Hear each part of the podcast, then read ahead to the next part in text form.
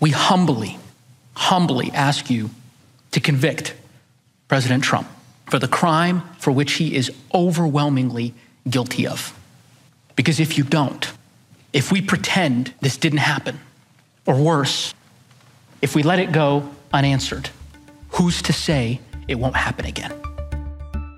House Democratic manager Joe Neguse closing out the third day of their presentation to the Senate with that plea to this jury of 100. Hi, everyone. I'm David Chalian, the CNN political director. This is the CNN Political Briefing.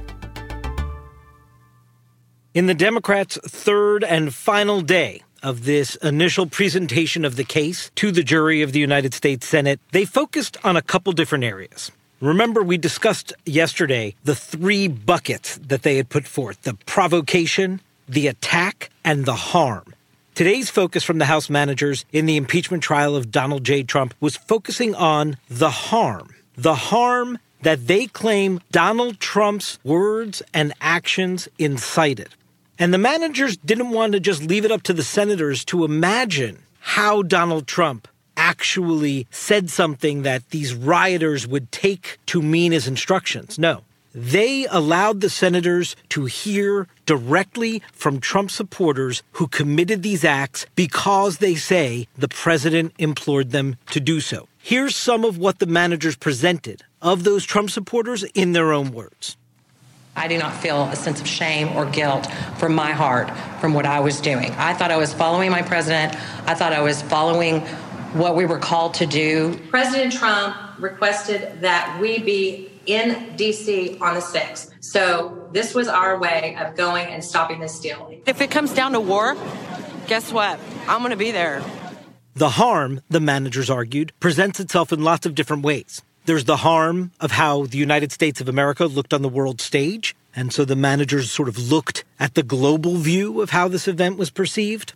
But the harm is also something that could be quite dangerous going forward if senators don't seize this opportunity to render judgment on the harm. If it goes without any accountability for the president who caused the harm, the managers are arguing that the harm can continue. Take a listen to House Manager DeGette.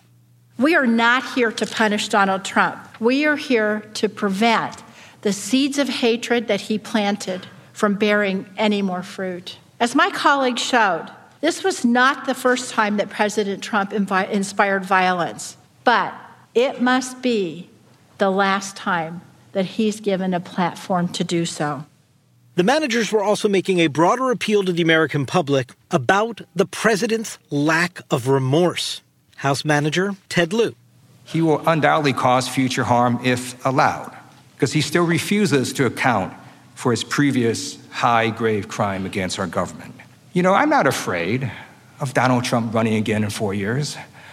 I'm afraid he's going to run again and lose, because he can do this again. At the end of this third day of presentations by the House Democratic managers, it was Joe Neguse of Colorado, who you heard at the top of the podcast, who made the point that the senators sitting in this moment of adjudication have to understand that the president said what he said, knowing that the crowd would do what it did. That this is the direct link. He said it, they did it, and he said it willfully, knowing that they were going to do it. That's the direct link the managers are trying to connect here in anticipation of what we've already learned is going to be the heart of the defense. Donald Trump's attorneys are already talking to our reporters in the hallways of the Senate during the trial, making the case that the House managers offered up no direct link between the actions of the insurrectionists and Donald Trump himself. This is going to be what the defense uses time and again to say that he couldn't have incited this riotous act because the managers never proved a direct link. Now remember, the managers put forth a ton of evidence that line up Donald Trump's words and actions with the actual results and activity of the riotous mob. The other key point that Neguse closed with was a direct appeal to Republican senators. There's no doubt about that. It was about Trump's dereliction of duty. He said that dereliction of duty was most prominent in two ways. One, what he did to Mike Pence by putting a target on his back, by directing his supporters to take on Mike Pence, his loyal vice president. and two, what he did to the law enforcement, to the Capitol police officers who were there protecting the U.S. Capitol that day. And despite Donald Trump's constant, constant claim on the campaign trail that he was the candidate of law and order, that he is the president of law and order, that blue lives matter and protecting that blue line is so incredibly important in our society. He sent his supporters up to the Hill to overwhelm ultimately to kill some of those law enforcement officers. And the Democrats are making the case that that was a dereliction of duty that these Republican senators cannot let pass them by. One other quick note of CNN reporting that came out today from my colleague Pam Brown about Donald Trump's current state of thinking, what's going on in his mind. Pam Brown reports that former President Trump, in talking with advisors in recent weeks, has suggested that it's time to move on from the stop the steal messaging once the impeachment trial is over.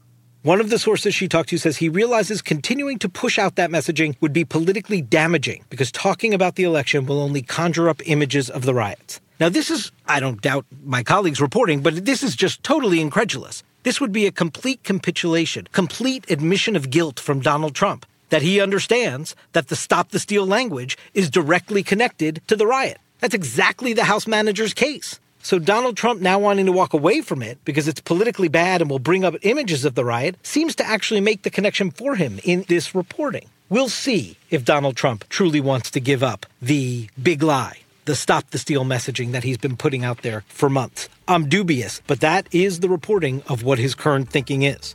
Tomorrow, it'll be Donald Trump's defense team front and center making the case on behalf of the former president. That's it for today's political briefing. Thanks so much for listening, and please take a moment and be sure to subscribe wherever you get your podcasts. We'll talk to you tomorrow.